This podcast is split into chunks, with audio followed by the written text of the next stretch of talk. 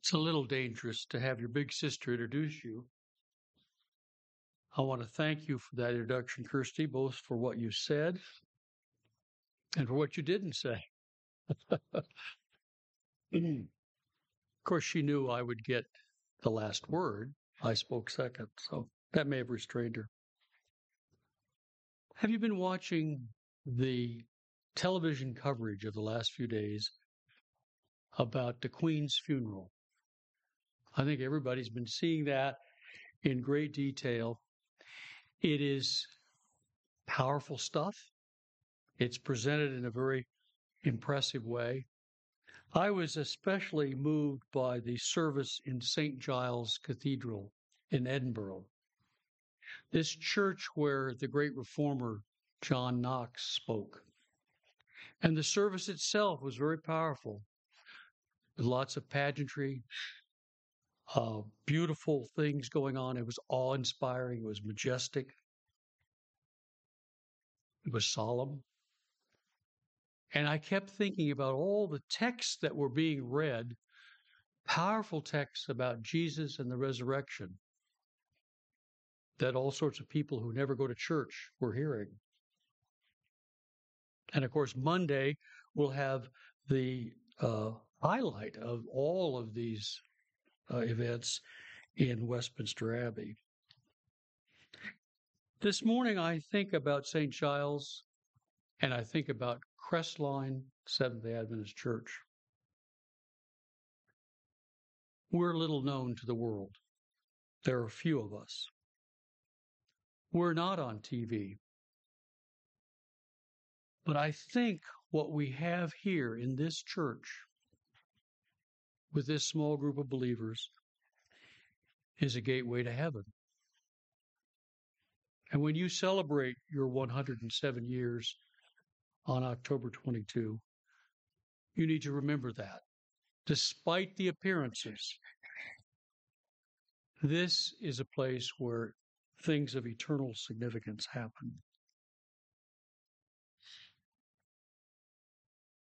According to the Gospel of Mark, and you can find this in Mark chapter 9, Jesus said, I tell you this there are some of those standing here who will not taste death till they've seen the kingdom of heaven already come in power. And then in the very next verse, Mark begins telling a very strange story the mountaintop episode that we call the Transfiguration of Jesus. I don't believe I've ever heard a sermon on this subject. Have you? Perhaps we're not quite sure what to make of the story. The strange and glorious light of this mountaintop may make us uneasy. And so we stick with more familiar miracles, less puzzling reports. Yet I believe if we look closely, this story is not a mystery at all. It turns out to be central to understanding the life of our Lord and our lives. Let's pray. Living Word, we pray that you will open our eyes as we open the Word of God. Help us to understand what we read. In the name of Jesus, amen. Let's spend a few minutes seeking to understand the transfiguration. According to Mark, and this begins with uh, 9, verse 2, Jesus took Peter, James, and John with him and led them up into a high mountain where they were alone. And in their presence he was transfigured, and his clothes became dazzlingly white, with a whiteness no bleacher on earth could equal. They saw Elijah appear and Moses with them, and they were conversing with Jesus. Then Peter spoke, Rabbi, how good it is we are here. Shall we make three shelters? One for you, one for Moses, and one for Elijah for he did not know what to say. They were so terrified. And this is typical of Peter, isn't it? He sort of blurts out things without thinking. Jesus doesn't even respond. I keep thinking of a person we once had in a Sabbath school class who always blurted out things that didn't make sense. And we finally found out the answer was to say, Thank you for your comment. Well, Jesus doesn't say that, but he just ignores it. And then we hear the voice. Uh, uh then a cloud appeared, casting its shadow over them, and out of the cloud came a voice This is my son. Listen to him. And now, suddenly, when they looked around, there was nobody to be seen but Jesus alone with themselves. On their way down the mountain, they, he enjoined them not to tell anyone what they had seen until the Son of Man had risen from the dead. They seized upon those words and discussed them among themselves what this rising from the dead could mean. An old Greek painting, which we'll show you on the screen, attempts to capture the reality of this story or maybe I should say the truth of this story. If you turn off the lights for just a second, you'll see a little bit better. Uh, since the painting is done in a manner that is far from artistic realism, it's more than 400 years old, and this picture is strange to our modern Western eyes. We're thrown off by the lack of perspectives.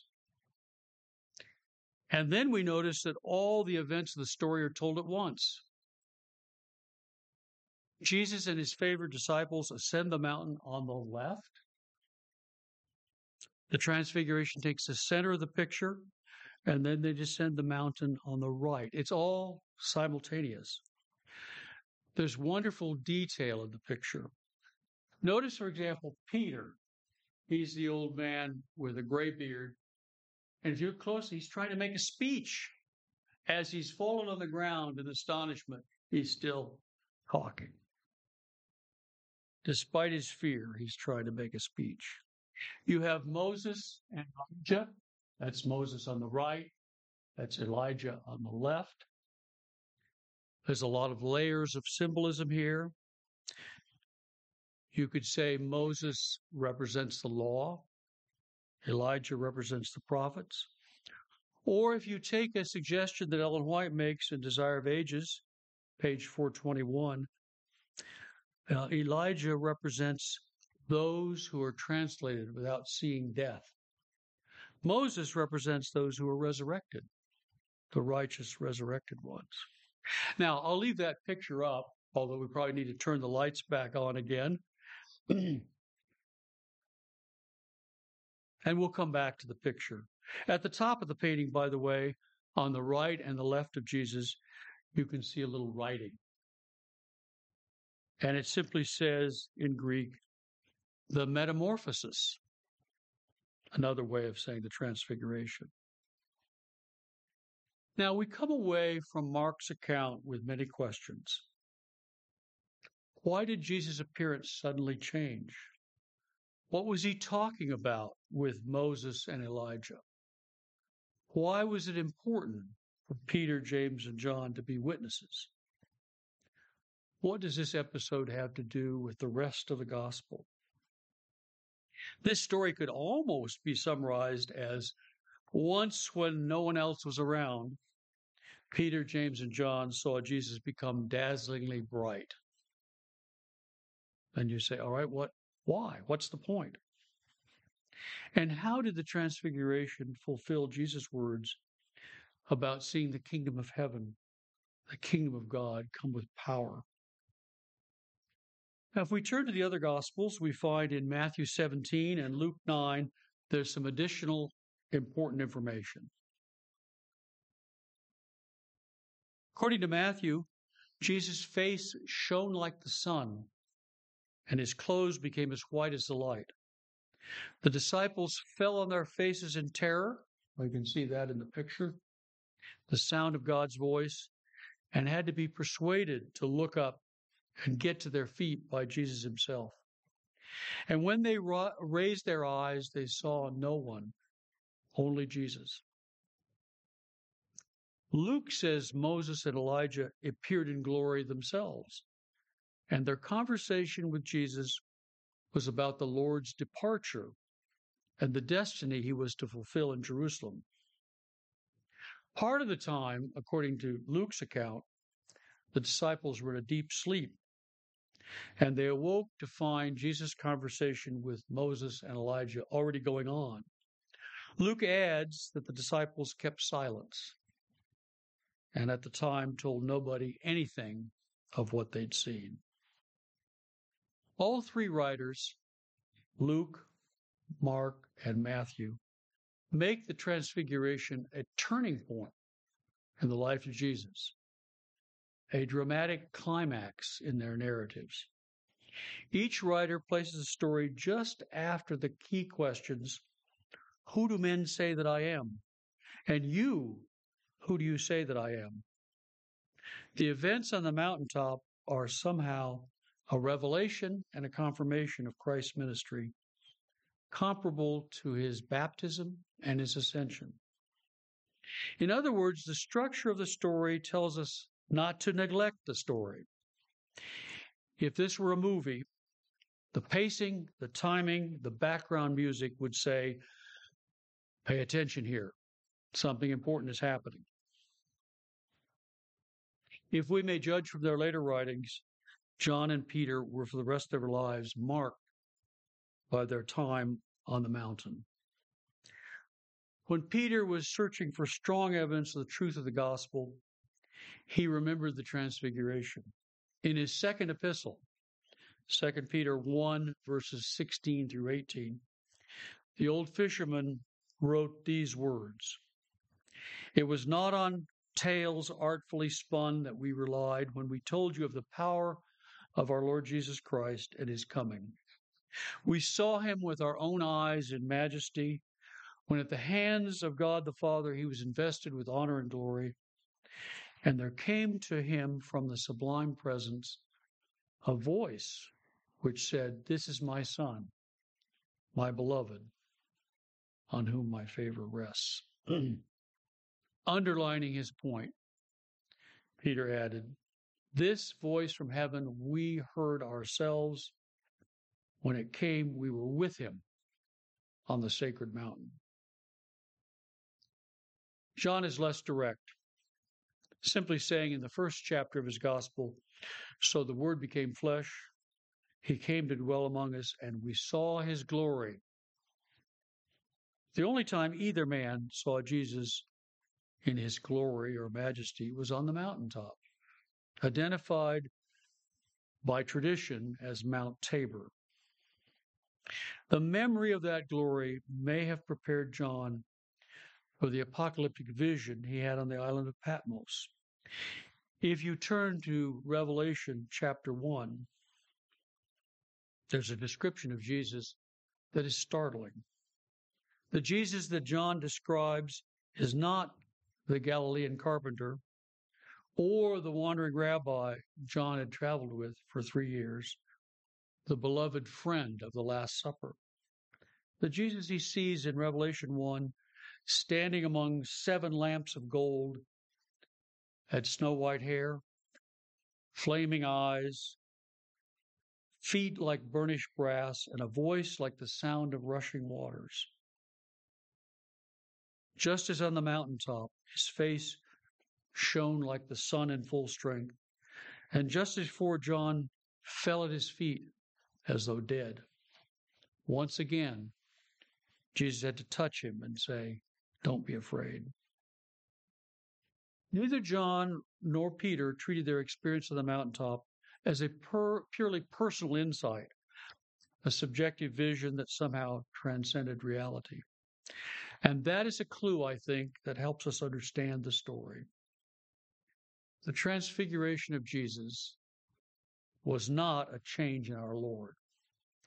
For a few minutes, the disciples saw something that had been there all along. They saw Jesus as he really was. What was ordinarily hidden or muted or disguised was briefly revealed, and they were frightened out of their wits. We may need new words to describe such an experience. If what we see and sense around us is reality, small r, what do we call the events of Mount Tabor? Can we talk about reality with a capital R? At the Transfiguration, something breaks through everyday reality and leaves the disciples feeling that what they've seen is more real than what they usually experience. After the Transfiguration, small r reality seems incomplete, that is, shadowy or shrouded or somehow less real. Notice this is the opposite of what we usually describe as a deeply spiritual experience or a mystical experience. We often treat such an experience as a kind of beautiful dream and contrast it with the hard and vivid reality of waking up. For Peter, James, and John, it was not this way. As the King James Version puts it, and when they were awake, they saw his glory. Far from being an, hallucin- an hallucination, in other words, the Transfiguration was an eye opening moment, the revelation of a more complete reality. Now, if it's hard to understand all this, there's a powerful Old Testament story that makes the point better than I can. If you turn to 2 Kings 6, and we heard part of that uh, this morning in the scripture reading, there's a, an amazing story about Elisha and a conflict with Syria, beginning with verse 8. Once, when the king of Aram was making war on Israel, he held a conference with his staff, at which he said, I mean to attack in such and such a direction. But the man of God forewarned the king of Israel Take care to avoid this place, for the Arameans are going down this way. So the king of Israel sent to the place about which the man of God had given him this warning, and the king took special precautions every time he found himself near the place. The king of Aram was greatly perturbed at this point, summoning his staff and saying to them, Tell me, one of you, who has betrayed us to the king of Israel? And the staff simply responds, None of us. But Elisha, the prophet in Israel, tells the king of Israel the very words you speak in your bedchamber. Now, the story goes on to tell us that the king, the enemy king, was a decisive man. He found out where Elisha was and he uh, mounted a special military operation. He sent his troops to the city of Dothan, and a strong force surrounded this city to capture the man who knew too much. Arriving at night, they surrounded the city, making escape impossible. Now, the passage you just heard in the scripture, according to the Bible, when Elisha's disciple rose early in the morning and went out. He saw a force with horses and chariots surrounding the city. O Master, he said, where are we to turn? Elisha answered, Do not be afraid, for those who are on our side are more than those on theirs. And then, then Elisha offered this prayer O Lord, open his eyes and let him see. And the Lord opened the young man's eyes, and he saw the hills covered with horses and chariots of fire all around Elisha. Maybe some of you remember the picture of that in Arthur Maxwell's Bible stories. Uh, glorious, fiery chariots all around. And then the story goes on to describe a bloodless victory that ended these raids on Israel.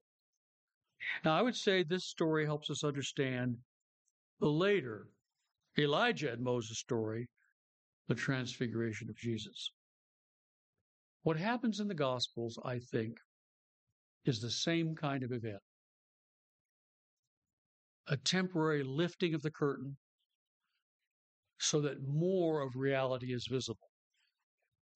Just like Elisha's disciple, Peter, James, and John have their eyes opened. They actually see a human being who is also God. They see their master transformed and glorious beyond anything they can imagine. The memory of Jesus' visible majesty will help carry them through the dark days ahead when their eyes will show them only a helpless, humiliated human being. That was only part of reality. He really had chariots of fire at his command, or as he said in the Garden of Gethsemane, six legions of angels. That was the deeper reality. The story of Elisha and the invisible army has implications that go beyond Peter, James, and John. That temporary lifting of the curtain, that prayer that opens eyes, is available now to all of us as Christians. If our eyes were opened this morning, we might see here in this place angels and archangels in the company of heaven. We might see, if we were in the realm of full reality, Moses and Elijah and Enoch standing somewhere in this sanctuary. We have reason to believe, do we not? That Jesus Himself, our resurrected Lord, is here, even now at this moment. If you're tempted to believe that no one's here except us, consider the startling description of Christian worship found in Hebrews chapter 11, the very end of Hebrews the passage beginning in verse 18. Remember where you stand, drawing a contrast between two holy mountains. We are not before Sinai, with its blazing fire, darkness, gloom, and whirlwind, the trumpet blast, and the oracular voice, which they heard and begged to hear no more, says the book of Hebrews. No, continues the text, you stand before Mount Zion, in the city of the living God, heavenly Jerusalem. And then the author of the book of Hebrews describes reality, capital R reality of Christian worship. And this reality is a powerful, transforming, even frightening reality. On this mountain, we want to fall on our faces, and we're not alone. We're surrounded, he says, by a glorious multitude, myriads of angels, the full concourse and assembly of the firstborn citizens of heaven, and God, judge of all, and Jesus, the mediator of a new covenant, whose sprinkled blood has better things to tell than the blood of Abel. See that you do not refuse to hear the voice that speaks, the passage continues, re- referring to the inescapable voice of the one who speaks from heaven. Hebrews chapter 12 ends with a summary of Christian worship. What we are doing right now praise, prayer, hearing the word. The kingdom we are given, says Hebrews, is unshakable. Let us therefore give thanks to God and so worship him as he should be worshiped with reverence and awe, for our God is a devouring fire. Now, this applies not just to corporate worship, like what we're doing here, it also applies to private worship, to prayer, to the personal time we spend worshiping our powerful God. As one very important writer has written, prayer means turning to reality. So that personal prayer, like what the disciples experienced on the mountain, like what Elisha's servant saw, all of that is a turning to reality. Remember where you stand. Now, we do sometimes forget where we stand. Humankind cannot bear very much reality, wrote the poet T.S. Eliot. Perhaps he was right. We cannot sustain for long the insights of the Mount of Transfiguration, or we need regular reminders, maybe. We're not able always to be thinking about the myriads of angels, the chariots of fire, or our Master's face shining like the sun in full strength. The heavenly voice stops echoing, and it is time for us to go down the mountain pondering what we've seen and heard. Jesus still stands unmoving at the center of the old painting, his shining white robe surrounded by green and gold and symbols of God's glory. The disciples lie in fear at his feet and awe, amazed by the reality God is revealing to them. That powerful word, metamorphosis, stands over the scene. Both in the picture and on the mountain, the change, the metamorphosis, showed Jesus as he really was. He confirmed his mission and his claim to be the Son of God, but it also showed John and James and Peter what they could become. Look around you. As C.S. Lewis has reminded us, there are no ordinary people. Nations, cultures, civilizations, these are mortal. They eventually die. We are meant to last forever. It's God's plan to turn you and the person next to you and everyone here into an everlasting splendor, a creature which shares in the glory of its creator. Every day we're either moving closer to that goal or farther away from it. We started with Mark's account of the Transfiguration, asking what this story meant. We end this morning recognizing that metamorphosis, a complete change, complete healing, complete transformation, can be our experience and will eventually be our experience. We can climb Mount Tabor, the Mount of Transfiguration, every Sabbath. In Christian worship and personal prayer, our eyes can be opened to the deepest reality. Think of the old song Open my eyes that I may see glimpses of truth thou hast for me. Place in my hands the wonderful key that shall unclasp and set me free. Silently now I wait for thee, ready, my God, thy will to see. Open my eyes, illumine me, Spirit divine. As we bow before our awesome God, we can learn that worship is metamorphosis, that the devouring fire is also a transforming fire. In that sense, the words of the gospel apply right now here in Crestline. I tell you this there are some sitting here today who will not taste death, death before they've seen the kingdom of God already come in power.